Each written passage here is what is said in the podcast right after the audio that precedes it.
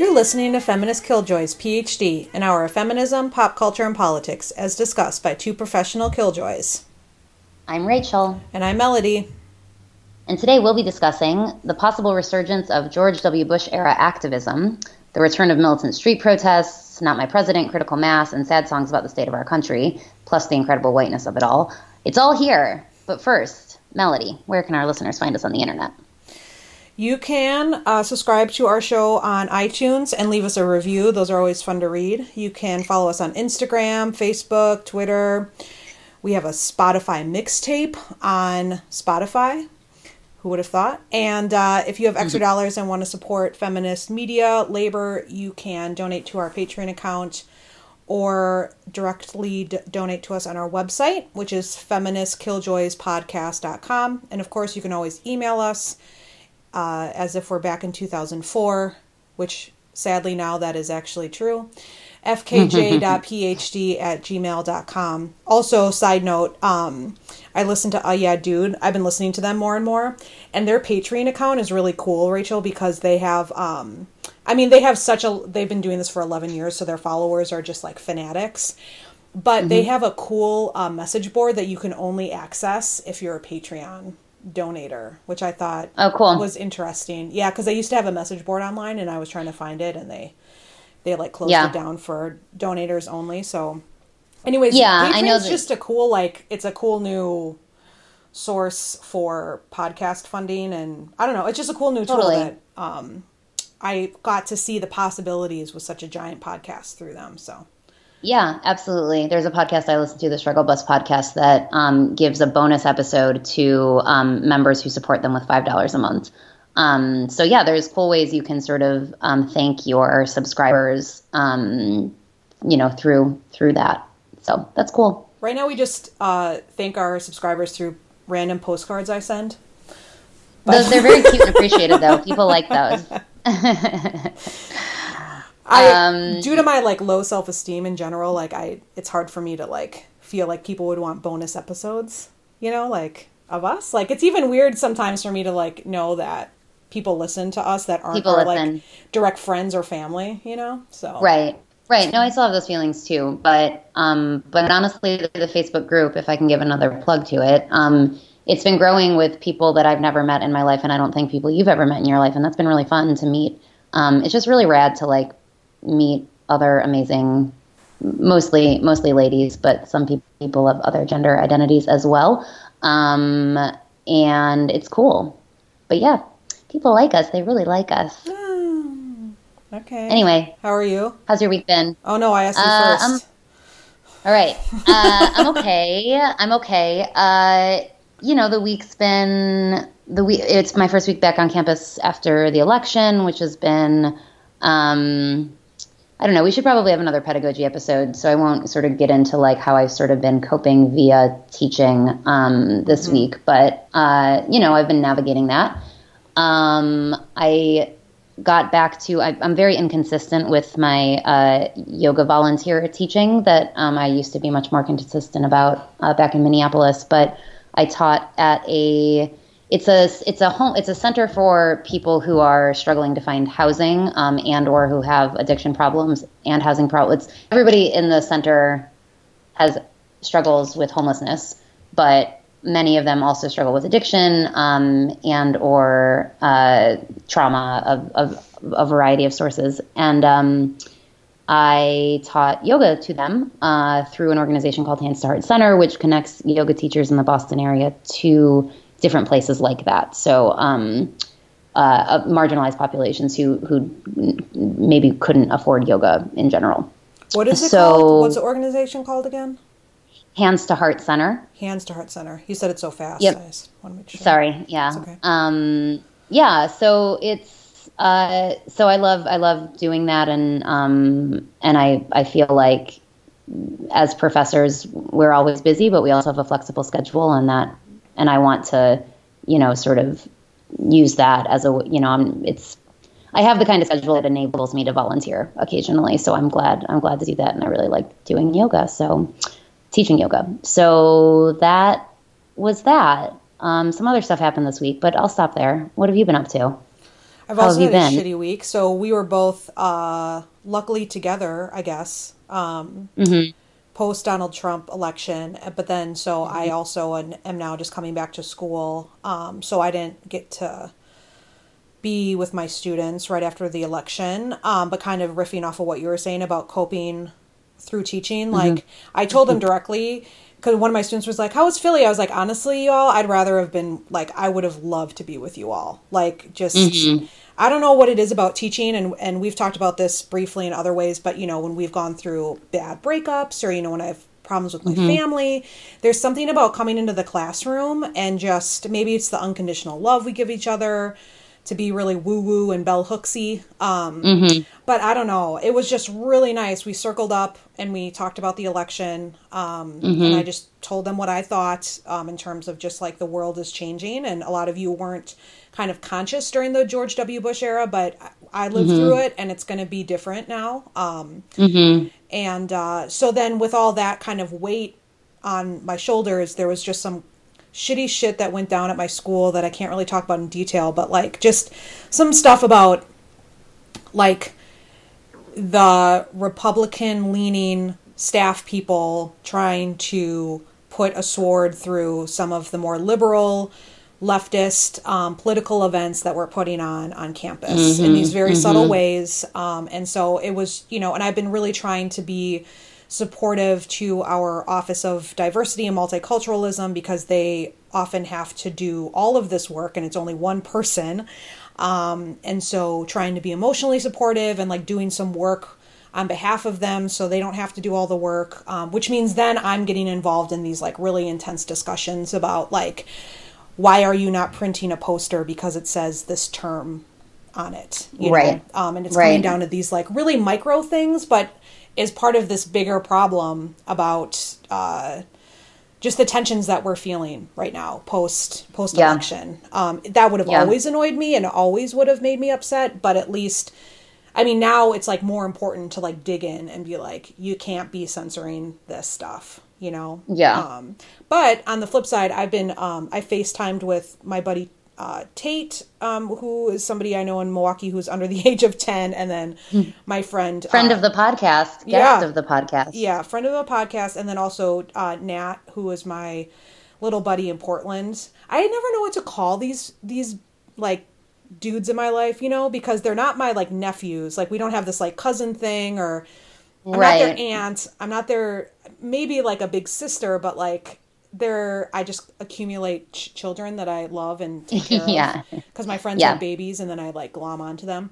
So I don't Mm-hmm. really know, but they're like my little dudes and they just always, you know, I FaceTimed with Nat yesterday and we made funny faces and uh like you know, like took out stuffed Yeah. animals and started making noises and like it just makes me Right. feel so much better, you know. Yeah, that's great. So, and then on with that, um, another hopeful thing is um, SURJ, which is standing up for racial justice. It's kind of this white ally accomplice group. Do you guys have an active chapter in Boston? We do. Okay. We do. Yep. So I've never really gotten involved with them, but I get their emails and I really like them because they're action oriented. At least in Minneapolis, Mm-hmm. Yeah. they're like, "Are you upset about Standing Rock? Here's what you can do," um, and has Yeah. very concrete actions, which I prefer. Um, Yeah. what I don't prefer is like sitting in a meeting with like 300 people, which is what's going to happen today. Um, so Yeah. instead, I volunteer to do childcare so I can take care of the kids. That's awesome, Mel. Yeah, be Yeah. happy and then like not sit. I just cannot like sit in those giant meetings. Like Mm-hmm, y'all decide what you need me to do and then I'll just do it, but I do not want Right. to be I have no strong Part feelings yeah. about Yeah. what we do. Just tell me and then I'll do it. Um Yeah.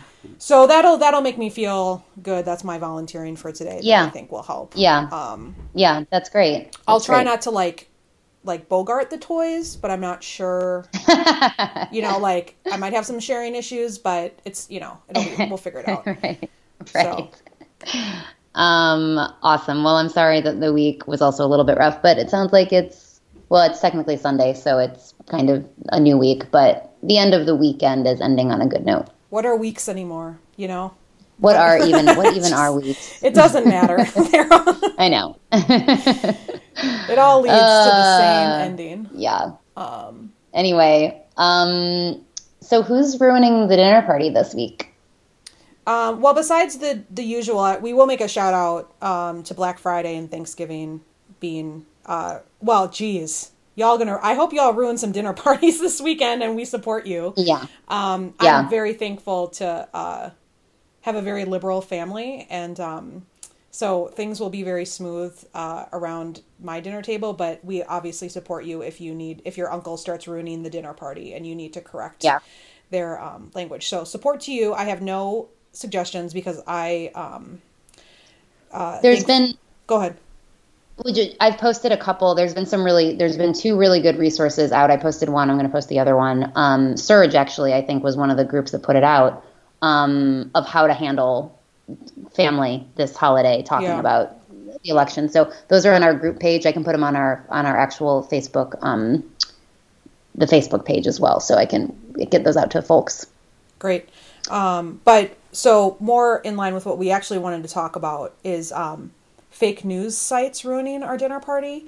And this is, I will just give a primer and then Rachel will talk a little bit more in detail about this. But if you haven't caught on to this, um, one of the theories floating around as to why Donald Trump won was that this plur- proliferation of fake news sites on Facebook side note, I don't necessarily agree with that theory, but it is an issue on Facebook that either fake news or very highly partisan news sources are getting um, the are making the rounds on Facebook, and it's becoming very hard for people to understand like what's fake, what's hyper partisan on both sides, on all sides, and what's Yep. like an actual actual literal credible like more calm news source. And the reason why I know that this is actually an issue is because like my students come into class and I say, "What's going on in the world?" and they bring me these like half true stories or like stories that just are not credible. And um and so I know it's actually impacting people. So I believe that for sure. Um there's a couple cool um, graphics that I think the Washington Post put out for sure that kind of showed what a like a red Facebook news feed looks like and what a blue Facebook news feed looks like. And Right. it's for real because the blue one is like, oh my god, that looks just like my Facebook feed Um, yeah. and it's a interesting thing to think about. Um, but there's been some media scholars that have really taken up this seriously and want to educate people on what fake news sites look like and how you can analyze. But we actually have like uh like kind of a personal connection to it. So Rachel, do you want to explain what's been going on? Yeah, so uh, friend of the podcast and former guest on the show, uh, Dr. Melissa Zimdars, um, who Melody got to finally meet in person last weekend, uh, and who is a friend of mine, and we teach at the same school. She uh, she had planned, she had been starting this list of these fake and or very clickbaity type um, uh, news news sources for the exact same reason that you're discussing, Melody, because you know she wanted to create a resource for her students because she would notice that students were were citing you know these totally not credible sources at all in papers and etc. So she just created like a lot of media, you know, professors do. We just you know create resources and create things, or all professors really create things for our students. And she put it on Facebook.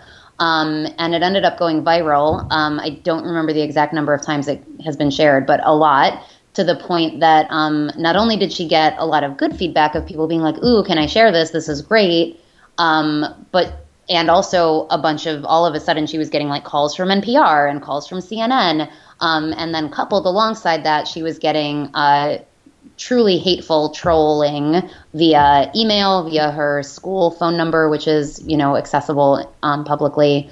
Um, one of the trolls uh, wrote an article on the site that one of the sites that she has on this list, and you know just scathingly horrible, hateful things about how she shouldn't be teaching and she's a dictator, telling her students what to read and think, which is like literally the exact opposite of what this document was. Um, it was literally like be a critical thinker when you engage with news sources. Um, and so yeah, it's, it's been really, really um, to me. First, I was just like very confused that people would be so upset by this. Um, and you know, she and I were kind of joking, like she stands for things that are more controversial than this. You know, like there are there are other things that many professors could probably get. Um, you know, oh, speaking, and I actually had her take our podcast. Our podcast was on my uh, my school's like faculty profile, and I had her remove that because these trolls have just been like you know, trying to get dirt on basically everybody. And I was like, if they, just, you know, this podcast is certainly worse than like publishing a list of fake news sites in terms of what people get angry about. So, um, anyway, it's been horrible for her. She's had like a truly horrible week. Um, but also she's she's done this really important thing that is also getting a lot of really positive attention. But yeah, it's um it's and and you know it was her her creating this document wasn't because she had a conspiracy theory that this is what helped Trump win the election, but it did come on the heels of that. She you know she put it out the same day that Facebook was getting um, sort of reamed out for letting these stories about Trump uh, get circulated, and so it was just that timing was was part of it as well. So, whew, I mean, trolls are ruining the dinner party, and fake news in general also. Blah. So, um, if people are listening and they're like, "We want access to that Google Doc," um, we don't have the list anymore. The list got taken down um, because it's going to get put up in a more permanent spot. Um, so the Google Doc right now just has this really nice list of uh, just tips and tricks to analyze a news source, like whether it is credible or not. And again, to like reiterate what Rachel was saying, like as professors, we would never tell them not to engage with those sources, but more how to engage with them. Because mm-hmm. I read partisan news often. So there's a difference between fake news and partisan news. Right. Fake news is obviously an issue, but you know we have the Onion, right, and we're very clear that that, that is you know fake. Um, right. But there's fake news that is like trying to pass itself off as real news in hopes that you believe it. And then, yeah. Interestingly, just to like do a little history lesson, newspapers um, when they first started here in the 1700s, they were actually partisan. Um, and so like, yeah. the argument of not having partisan news is like not where we're going. It's just more like you need mm-hmm. to be aware if you're reading partisan news, um, right? Kind of where they're coming from, um, because right. yeah, our newspaper, our media world was has been grounded on partisan news. That's where it came from, um, and it was mm-hmm. very critical of the government from day one, mm-hmm. and so that's mm-hmm. important, and that's why it's kind of tricky for us to critique partisan news because that was very foundational, um, and why the First Amendment is the way it is to protect the freedom of press as well. But the way that it's being taken up as a value now um, is uh, troubling because of the credibility of the journalists or the people behind these news sites. Totally. Including, by the way, another person who's ruining the dinner party is Steve Bannon, who is literal human garbage and um, is the former, I guess, CEO of Breitbart, which is a highly what people call alt right, which is just a euphemism for white supremacist, fucking bullshit, neo Nazi pieces of trash. Um, and that is uh, uh, somebody that Donald Trump appointed to his cabinet. So that's great. Um, so yeah, mm-hmm. Steve Bannon is ruining all the dinner parties. Yeah, so and I'm sure we'll that. we'll keep talking about this issue if it's interesting to people because as a journalism professor, I'm like totally fascinated by this. And if yeah. I if my if my online media writing class fills next semester, like we're going to be talking about this constantly. Um, yeah, because it's a it's a big yeah. issue. Um, so, anyways, yeah, to be continued. Yeah. So, should we uh, uh, transition into our main topic for today about kind of talking about the Bush era politics resurging, resurfacing? Yeah. Yeah, absolutely. So I think we, we both mentioned this kind of organically. I don't remember who, who sort of said, kind of said it to each other first, but I mean, it's it feels kind of impossible if you were um, of a particular age and remotely involved in anything political to sort of not feel like this is reminiscent that the election of Trump is uh, reminiscent. Reminiscent. Why am I mm-hmm. not saying that word correctly? I don't know. I can't um, pronounce words either today, so we're good. um, uh, of of the election of Bush, particularly Bush's second term. I think um, you know people were unhappy, and this is also maybe because of my age. I I don't think I was able to vote for him the first. I mean, I wouldn't have voted for him, but I don't think I was able. When was he first elected? No, you, what was no, his first we term? weren't. No, I was still. In school. We weren't. School. So it was. Yeah. So it was a second term. So you know, this yeah. first time I got to vote, and I was like, "Great, we're gonna vote. You know, we're gonna get this you know, very sort of unintelligent man who voted for an illegal, or you know, who got us into an illegal war. um, you know, does all these things that I, as as a burgeoning political activist, was you know who, things that I resented and hated. Um, and then he still won, um, even though he was doing all these horrible things. Um, so it's it's honestly not, um, you know, his behavior as an individual, as sort of an individual man, he wasn't as deplorable as Donald Trump. But starting, I mean, the Iraq War is one of the most deplorable things in our nation's history. I mean, it's it's it was it's a horrible stain on our on our on our history. So so that was bad and he still got elected. So just that feeling of like, wait, doesn't the country knows he's horrible and we're still going to elect him? That's it's that similar feeling. So we sort of wanted to talk about some of those comparisons and also the sort of activist responses and just general cultural responses um, and things we sort of learned from being really very politically involved and activisty back in that era. Um, yeah, so that's sort of the intro. Yeah, and one thing I would add to the history and, and the parallels is in the election that we couldn't vote for in 2000, that was when Al Gore won the popular vote but lost Right. The Right. because of the electoral college, and so Right. that that is why you're seeing some of these petitions come up because now this is the second time the Democrats have lost to a pretty evil person, uh, but yet had still won the popular vote, and so it's Yeah. just kind of this issue again, whether we Yep. should banish the electoral college because it could one day help us. Um, is another thing because Obama won by a landslide both times. Yeah. Yeah. So I just wanted to to bring that history in too. It's it's this issue about winning the popular vote but losing the election. Yep. Um, which Yep. SNL. Um, I watched SNL last night and. One Mm-hmm. of the they had this amazing to talk about the media just real quick. They had this amazing skit about Anderson Cooper's 360 show, and it was Yeah. that all of the talking heads were actually robots, and so they just kind of kept saying the same thing every time Anderson Cooper brought up a new topic. Um, Yeah. which is, is like a commentary on on cable. Yeah.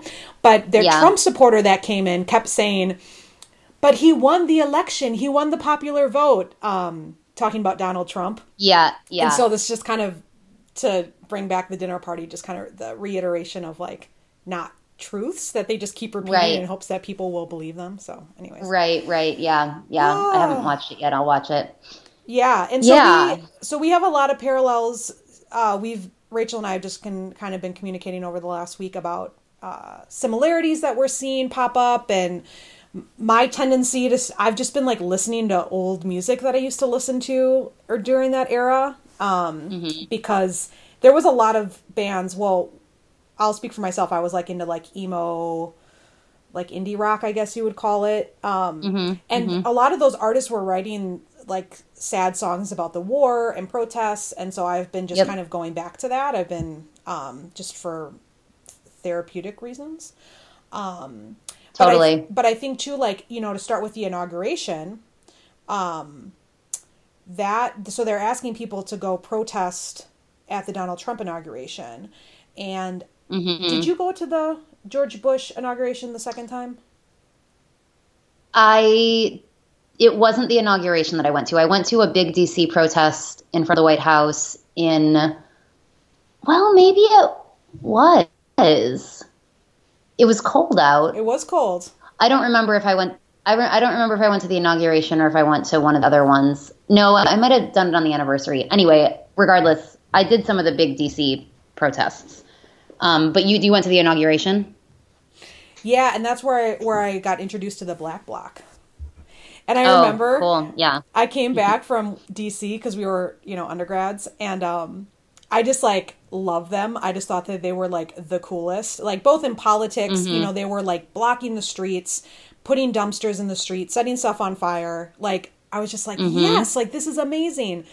And so I remember I got back to school and I like came I like just like was black bloc then. Like I was just like pissed. and I just had this attitude and, because I was like, "Oh, you can be like that. Like it's okay Yeah. to be angry Totally. all the time." You know? Yeah. Um I just didn't have that model, just like I didn't have once I found out about Riot Grrrl, I was like, "Oh, Right. like I'm Right. not crazy for like wanting to be like that." Um, Right. And so but also some of it was just me being like really young and stupid, you know, being like, Right, I'm right. tough as shit. And I had like, um, remember those studded belts? Like, you know, Yeah, how- oh, yeah. Oh, I had like the thick one, you know? Yeah. Oh. Yeah. And I remember I took selfies. Well, it wasn't, they weren't called that then, but I would take selfies with like a black bandana over my mouth. Yep. Oh, Yep. man. Oh yeah. Yep. I did I did all that same stuff. Oh. Yeah, they weren't called selfies then. um yeah. No, totally. It was incredibly um like learning about uh, just yeah, just going to your first like going going to a protest for the first time is like an incredibly like intoxicating thing.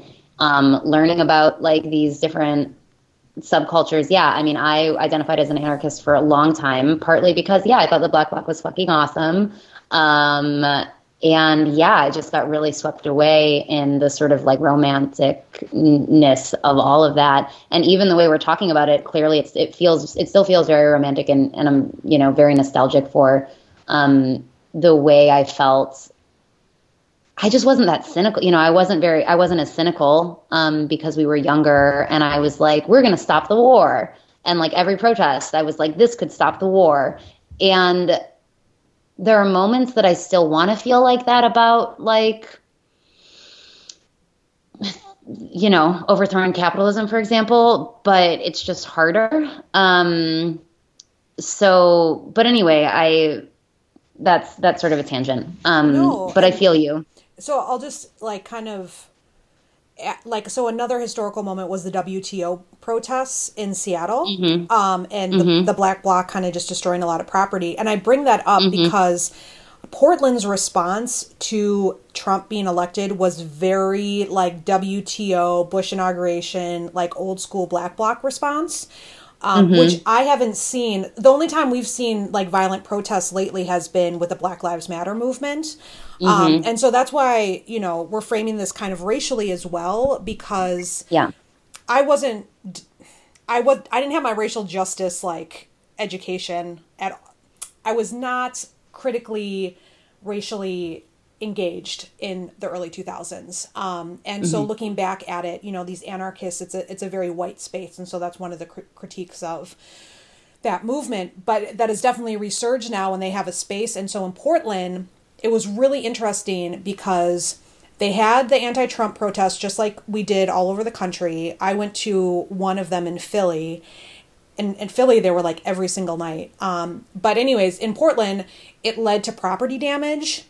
So Yeah. some of so this is very common where there'll be like a peaceful protest and the anarchists are like fuck this and they just start you know doing what they need to do to express themselves, which included in Portland some destruction of a car dealership, which is very old school like fuck Yeah. the you know like pro environmental radical Right. activism, uh, ELF kind of thing.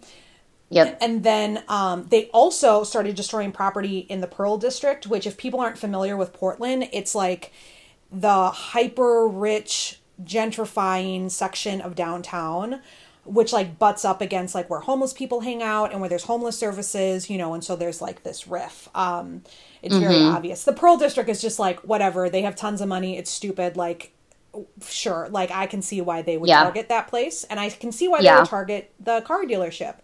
But what's interesting is, and maybe this is because of the age of the internet, um, being able to communicate this, but the protest organizers set up a GoFundMe to raise money to fix, to pay for the damage that the anarchists caused. Really Yeah. interesting. Yeah. Usually that doesn't happen.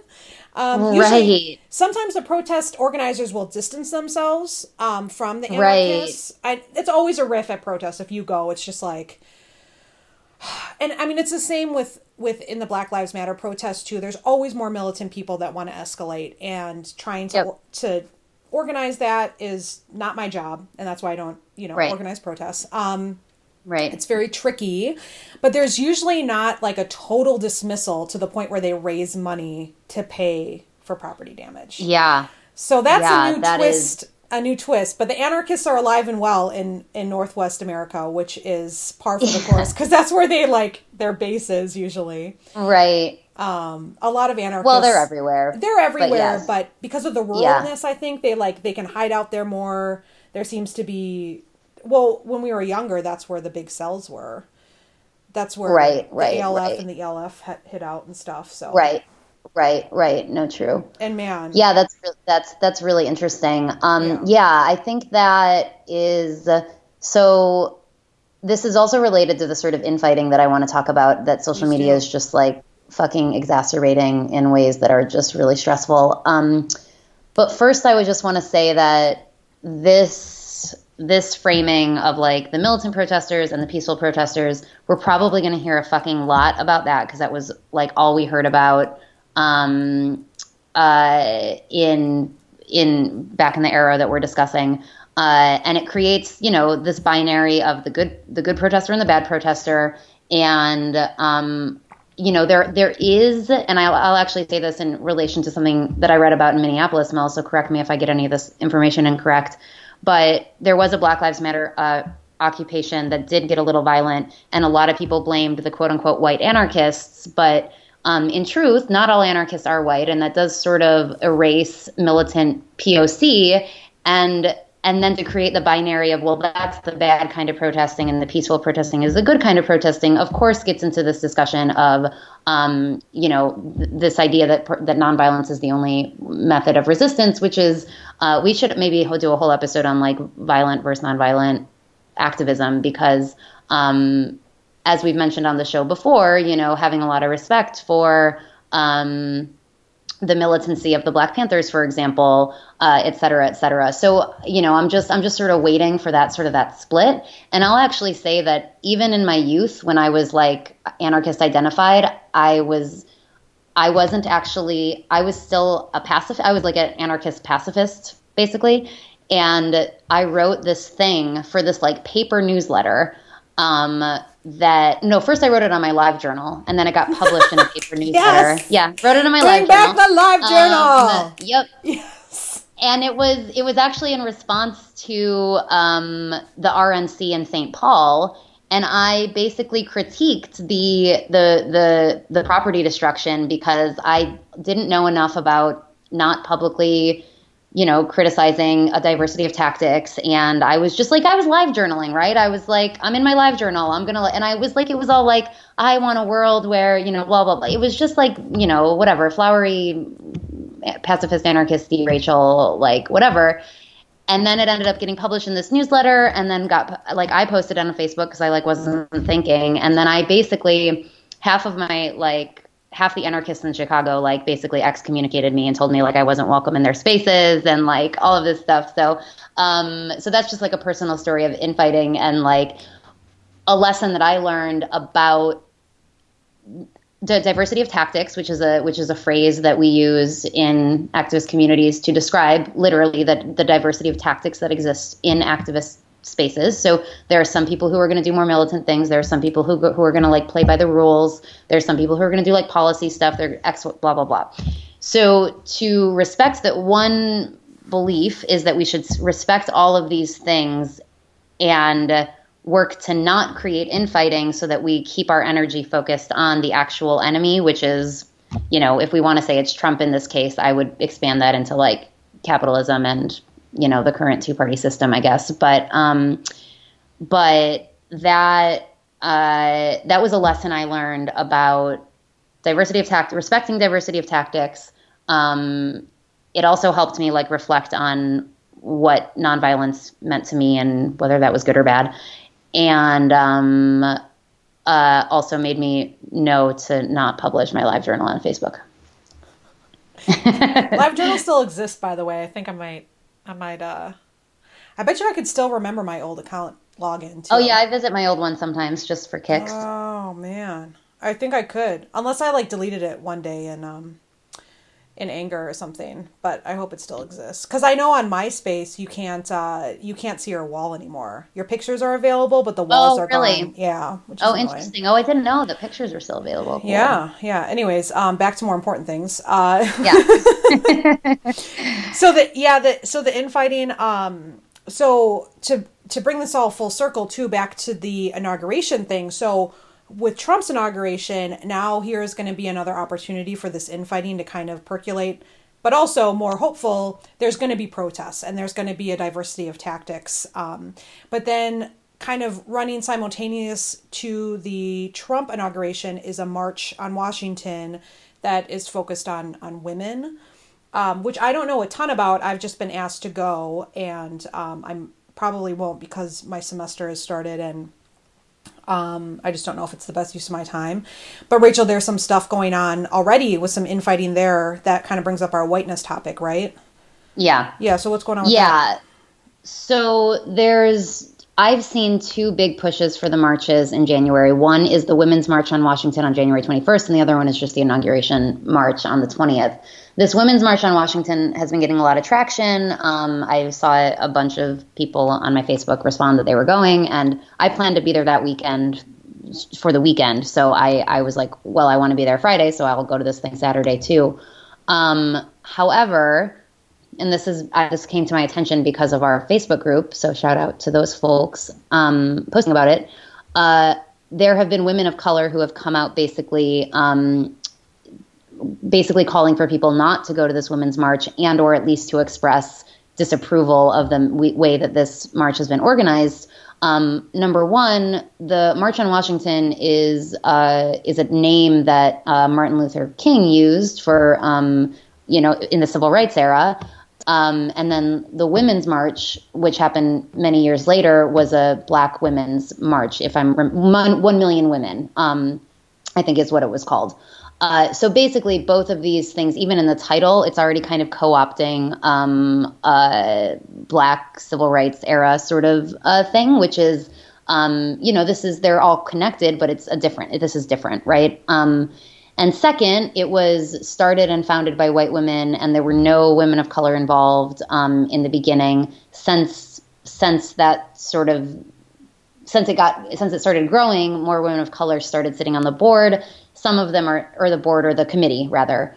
Um, some of them are still there, but some of the women of color have been publicly writing about how they are stepping down um, because uh, because it, it, has not felt like an inclusive space, and it, uh, these women of color are writing about how they have felt silenced uh, by some of the women lead or the white women leaders in the movement.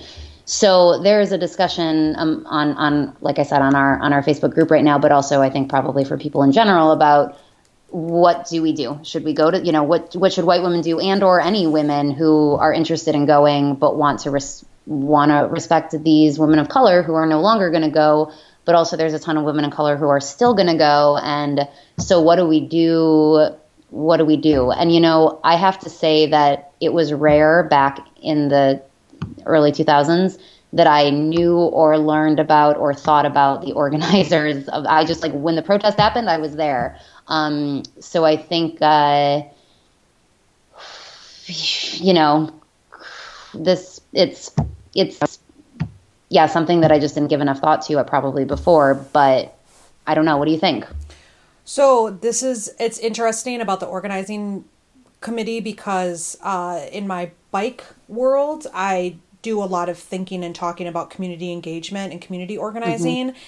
And um, this is something I wrote about in my book too. Is that it seems like silly that um, starting a team with just white people would really like ruin or just kind of like set the stage, but it really, mm-hmm. really, really does. Like they mm-hmm. fucked up from day one if they did not have people of color friends to start, you know, because I bet you they're like, right. we didn't know anybody. And like that, that right. alone means you're not the right people to start this. Right. That means right. you send that idea off somewhere else because it is, yep. it's, it's going to be impossible now just seeing how other things work um, to actively it's it was whitewashed from the beginning it's going to stay whitewashed you know? Yeah. Um and so that's it's very disappointing and i can totally understand why poc organizers that dropped in after the initial crew got started how they would yeah. feel unwelcome. Because right. as, as a white middle class educated person i don't yeah like i have a certain way of organizing that doesn't speak to everybody.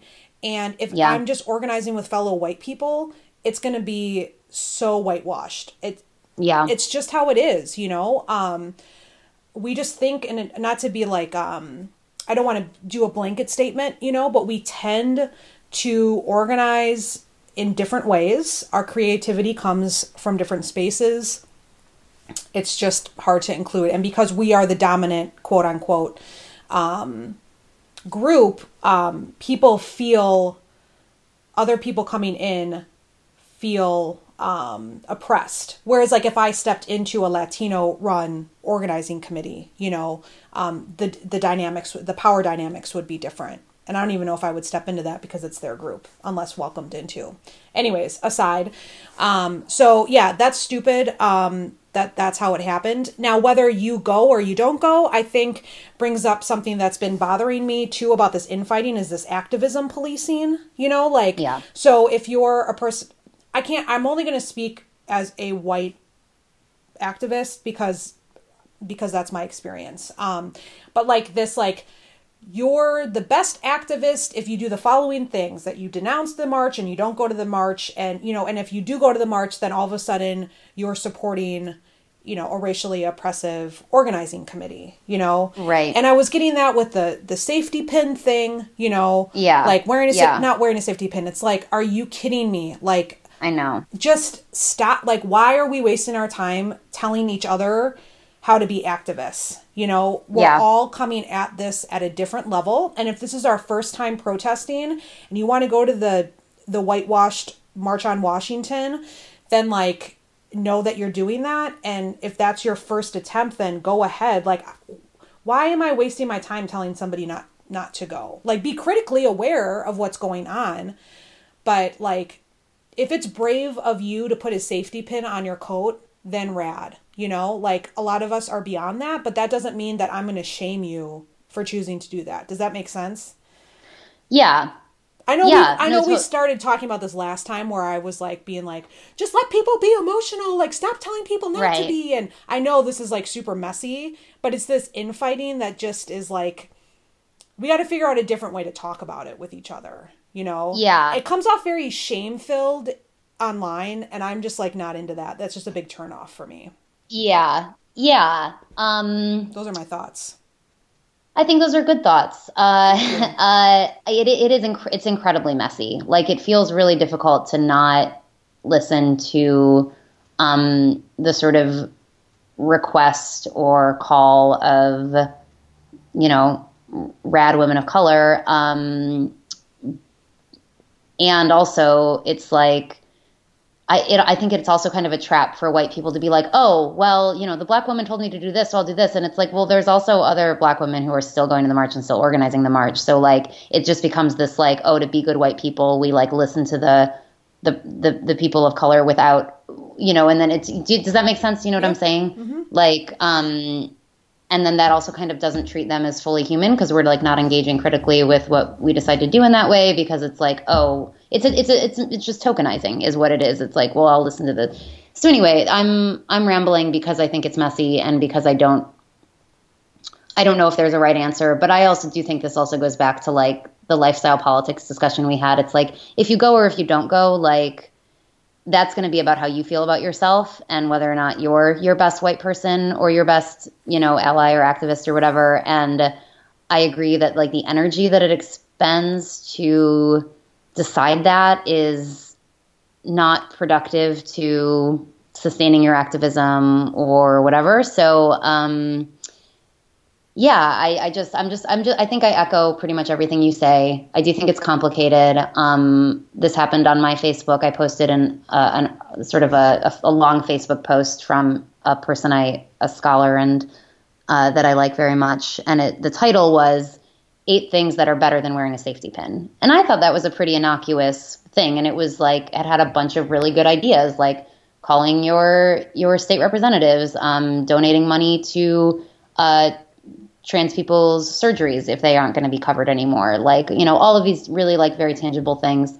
Um, but then some some of uh, some people on my facebook responded to the title of that and just felt that it was really um, really shaming uh, that this idea that it that it belittles the safety pin wearing and stuff like that. And then at that point that's that's when i that infighting becomes like i just i have to step back. I i, I definitely took uh, stepped away from online spaces. Um, there's been a ton of articles about using the term the white working class, and like, and I like, I a bunch of people were sending me think pieces about it, and I was like, I cannot read one more think piece about the white working class. Like I just literally can't. Like I was so angry at think pieces because I was like, stop, like stop, stop writing your thoughts on a blog, and like I just can't. Like I just, it's this is not doing anything, and like it just felt really. And you know, this is this is clearly a, a tiny sliver of what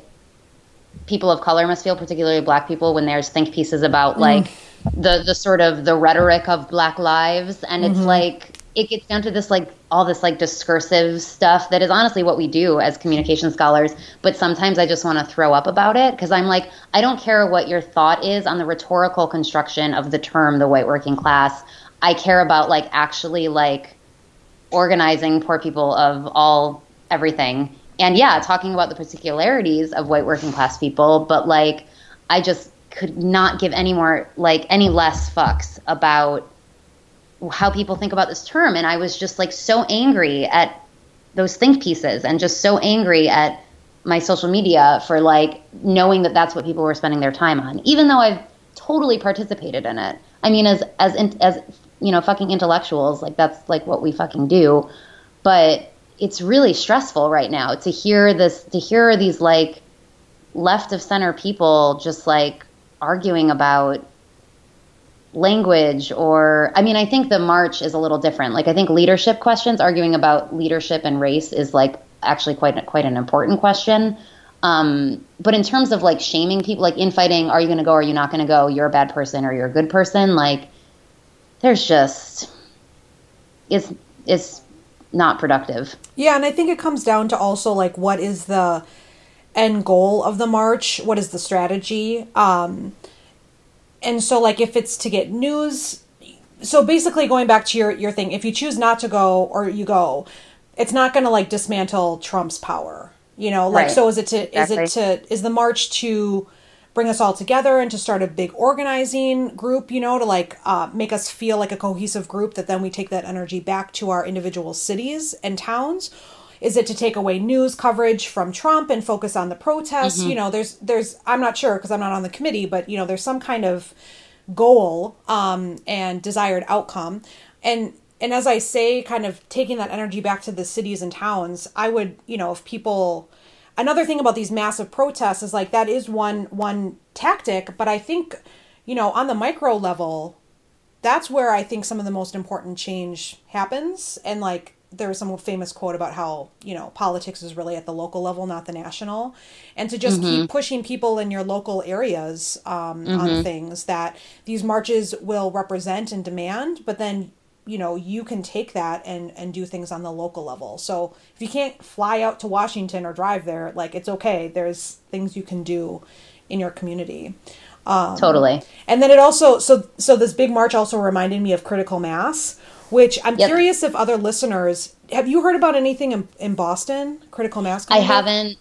I haven't. I'm also not like as looped into the same communities that that would necessarily have told me that. So it could be happening here. I just don't know about it right okay. now and also going back to our original uh, commentary so this like white male like bike messenger dude like started a facebook event thing for critical mass for monday which mm-hmm, is not mm-hmm. so critical mass if people aren't familiar it, it's um it's largely died down in the united states but it started um, in san francisco berkeley um, so the last Friday of every month at five or five thirty, every city would meet and like bike around um, during rush hour to demand more attention to bike rights, which we are like at least in my city, we're beyond. Um, but it was very much a environmental cause, radical politics, lots of punks, um, pretty white space.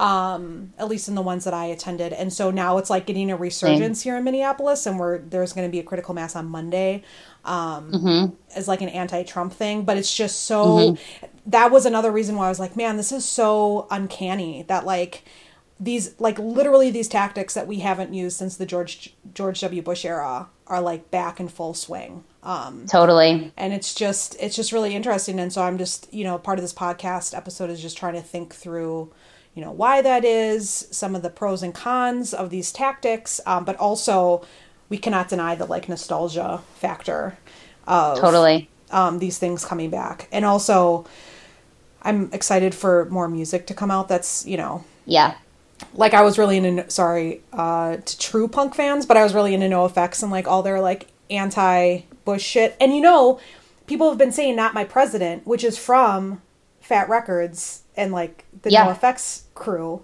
Yep. They started Yep. that. I still have my Yeah. "Not My President" George Bush sticker. Um, Yeah. and so Yeah. Totally. anyways, so they're like resurging that uh, right. slogan, and it's just like, dude, you know, we're back there. We're back there again. I know. Um, I and know. now it's not and it, just one just one more like quick parallel Yeah, that I please. just thought of too. Like during the Bush era, there was all that commentary against Fox News, and Yeah. it's interesting now. Our commentary is all about like fake slash hyper partisan news sources. You know, so even Yeah. the same commentary about news is coming up. It's true. It is. It's, it's really interesting. And honestly, I bet it's, I'm sure every activist, generation of activists who sort of age out of like a really intense era of whatever the activism was, and then like look back and like look at the sort of like, you know, the sort of the, the new generation of like, cause you know, it's, will obviously be involved in all of this stuff, but the, it's it often often student students are some of the biggest you know charges of these of these movements because they have a little more time generally which is another reason it's whitewashed right in a lot of situations um because it's people who you know don't necessarily have to work all the time or whatever. Not that um, amazing poc activism doesn't happen because those folks are like down for the revolution and are going to like make the do the things they need to do but that's just it will likely be a lot of younger people who are going to be a large part of this movement and they're going to be doing all this for the first time and i just think i just have this sense that you know when i was like a baby 18 year old activist you know some of the older folks that i knew who were probably just like they're going to have to learn all these lessons all over again and like can't they're just you know the idea of identity politics right like the idea that we're fighting about um, or or diversity of tactics. Like these these are fights that have been happening, you know, since AIDS activism, since Vietnam, since civil rights. You know, like every movement has these things, and I just feel like um, it's hard for new generations to learn it without experiencing it. Um, so yeah, it's just going to be it's going to be interesting, and yeah, the parallels are really really uncanny. Um, my first foray into audio uh, editing, my the first time I ever so which was maybe a good foundation since I now edit the podcast, um, was a documentary, an audio audio documentary about critical mass. I did like a little like kind of little kind of like NPR like story about critical mass, and I'm just thinking back to that and my interviewing people about how it was so white and riding along and yeah. Anyway, just nostalgic slash a little worried like slash I don't know. Yeah, It's going to be uh, interesting. Going to be an interesting four years. Yeah, and speaking of identity politics too, there's a New York Times article that came out today that's been making rounds of criticism. It's called "The End of Identity Liberalism," and it's about um, a post-identity liberal press um, and educating itself about different parts of the country. Um, and so, people, one of the critiques I heard was from a Black Lives Matter person being like, "This is just like targeted to white people," like. Yeah. And I think it, it's. I haven't even read the article, but I'm guessing some of it is about, um, like how how wrapped up we are the li- the liberals in identity politics, and how that has totally ignored um, a lot of people that voted for Trump that um, might have voted for Obama in the past, but because of this identity politics of having to be like, you know, super anti-racist and super anti-sexist, and um, there's just some issues going on there. Um, that's definitely uh, alienating a lot of people um, and the press. So, anyways, but it's it's um if you're interested, the end of identity liberalism. Just Google it, and you can read a uh, controversial article from the New York Times who like has zero class awareness, and I can't Yeah. stand sometimes, but like also has a lot of resources and and has the top the top journalists in our country and like does really important news, but some of their think pieces are just like eye rolls. I know. you know. Yeah, so take it totally, with a grain totally. of salt. So yeah, Uh, absolutely. Take it with a grain of fairly traded organic salt. Pink Himalayan, preferably. oh yes. Okay. Speaking of which, um, we only have six minutes left for our hour. Okay. Um, Great. And so, should we just uh, take this time to talk about what we're reading and listening and blah blah blah about? Yeah, Or let's do you have do any it. last thoughts Um, before I take you away? No, uh, well, um, you know, we'll keep we'll keep having some conversations. I'm sure about this as as we ex- live through the world that that will be the world. Um, so yeah, just uh, I'm just gonna go and I was trying to think of that Bright Eyes line um, where he talks about having sex in front of a televised war. Yes, but- that's what I'm know, saying, but- man. You got to listen to Yeah. Conor Oberst again. yeah. So yeah, I'll go back to that, Oh, and uh, and then hopefully some of the like harder punk stuff that I used to listen to too, just for funsies. Um, Ooh, idea. Okay. I have an idea. We should put together a feminist killjoys mixtape of older school punk songs and maybe put it on Yeah. YouTube for our non Spotify people.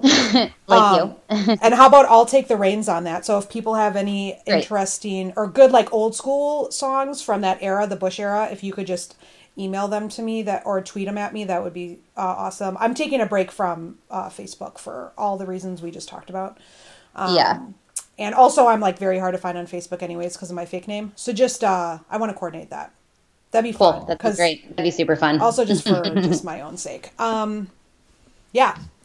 Okay. What are you reading, watching, listening to? Okay, I need a suggestion for a new fiction book that like I come home from work and like just want to read and and so Rachel give me a suggestion. But also I also need to find a copy of Harry Potter's book number 1 because my little buddy Nat is reading it and so I want to join his book club and read it cuz I've never read Harry Potter and I want, you know, just be nice to Great. like well, talk to him about something. that seems so- like a good. That seems like a good recommendation. You should. We should Okay. ask. Uh, well, you're not on the on Facebook right now, but um, I bet some of our listeners would have better recommendations. I don't really read a lot of fiction. I read memoirs and nonfiction, so I don't have. I don't have a recommendation for you. Okay. I have a lot of Um, nonfiction books. I just, you know, I just need a, like a, like even like I used to like I read The Kite Runner in like two days and it was very sad. It was about Afghanistan, Yeah. but like I wanted to come home from work and like read it. You know, that's what I want. Yeah. Because otherwise, I just sit on my phone and do the Twitter thing and like get Right. upset. Right. Or I Yeah, pick up no, the totally. newspaper and I get upset. You know, so I just need. Yep. Harry Potter's probably my answer, but aren't those books Okay. really easy to read? Don't you go through them fast? I think so. I, I actually have never read them either, but people. I think that's true. So Anyways, give that okay. a try. And then watching, I saw Moonlight last night, the the film Moonlight.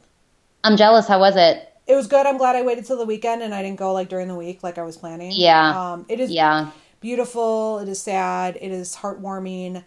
I I will say this real quick and we can talk about this more later, but it involves I'm not ruining anything. There's like a very like subtle gay romance going on with two men and the women, the young women in the audience, it was a pack theater. The young women just like loved it. And I really think that the movie industry is really missing out on like creating more gay romances because the young women just thought it was like so sweet and so cute and like really got into Yeah. it and Yeah. I mean I did too and nothing to say against like lesbian relationships or anything but there's something about the young woman who just like loves these like cute gay like Right. flirty- you know it's all the same it's romance you know Right. and I know there's a lot of straight women that love gay porn and you know but I'm just like Yeah. I was like man I wish that some movie executives would be in here right now like listening to these young girls geeking out about Right. these these boys Right. because Right. Yeah. It was Yeah. That's cool. Yeah.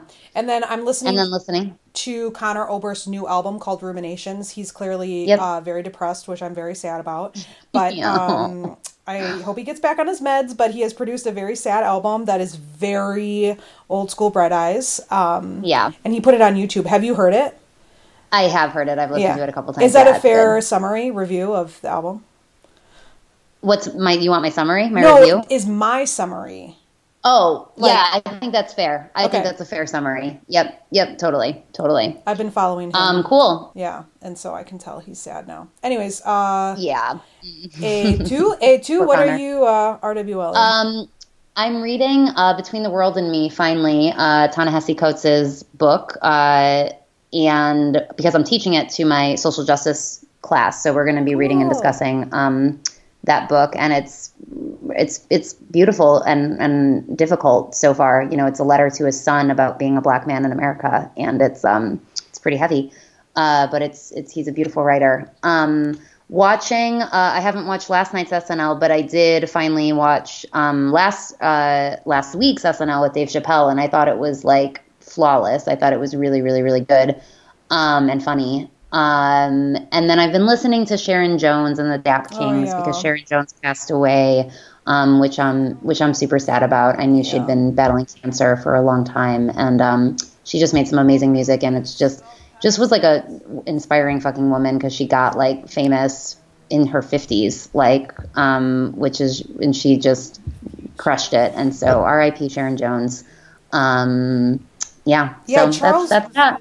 If anybody's familiar with Charles Bradley, he has a similar story of like uh struggling throughout his life and then later in his life gets discovered and has all the success. Um, he's also very sick too. So Yeah, um, yeah. but interesting parallels. And I actually retweeted out, or I tweeted out to our followers, um, the Chappelle skit with Chris Rock when they're like not surprised, Yeah. by, because it just reminded Yeah. me so much of our conversation last week about like Totally. white tears, and then other people being like, really, like, yeah. uh, not Yep. surprised. Uh, so How are you not surprised? Yeah, how are you surprised? Right, exactly. Yeah, cool. Um, well, that was. Uh, I'm gonna also have to just go back and listen to a lot of like 2003 music as well. So that was fun to talk about it. Um, and probably, I don't know, maybe I didn't have as much wisdom as I thought, but those those are some thoughts we had. you have plenty of wisdom. It's your experiences, man. Thanks. Yeah. Not grounded Okay. in theory, but that's okay. Um. All right. WTF? Power.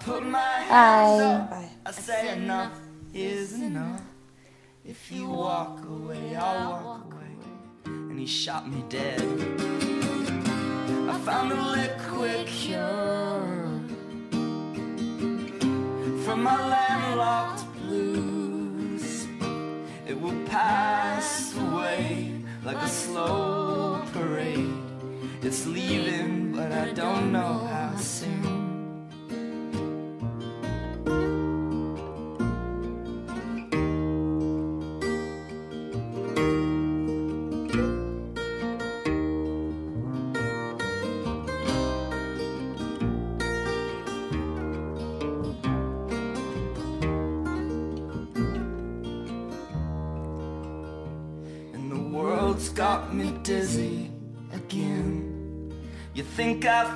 22 years I'd be used to the spin, and it only feels worse when I stay in one place. So I'm always pacing around or walking away. And I keep drinking the ink from my pen. And I'm balancing history books up on my head. But it all boils down to one quotable phrase If you love something, give it away. A good woman will pick you apart. A box full of suggestions for your possible heart. But you may be offended and you may be afraid. But don't walk away, don't walk away. Love on the living room floor. With the noise in the background from a televised war. And in that deafening pleasure, I thought I heard someone say, If we walk away, they'll walk away. But greed is a bottomless our freedom's a joke, we're just taking a piss. And the whole world must watch the sad comic display. If you're still free, start running away. Cause we're coming for you.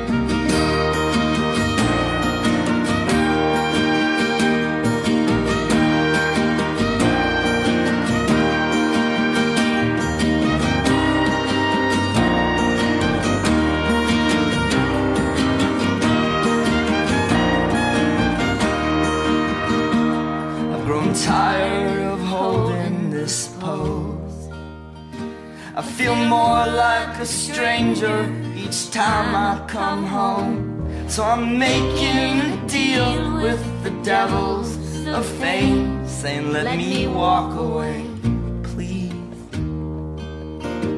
You'll be free, child, once you have died the shackles of language immeasurable time. And then we can trade places, play musical grace. Till then, walk away, walk away, walk away, walk away.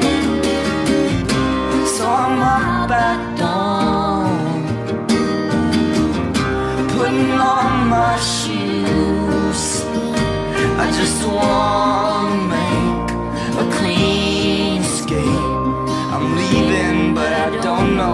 to. I know I'm leaving, but I don't know where to.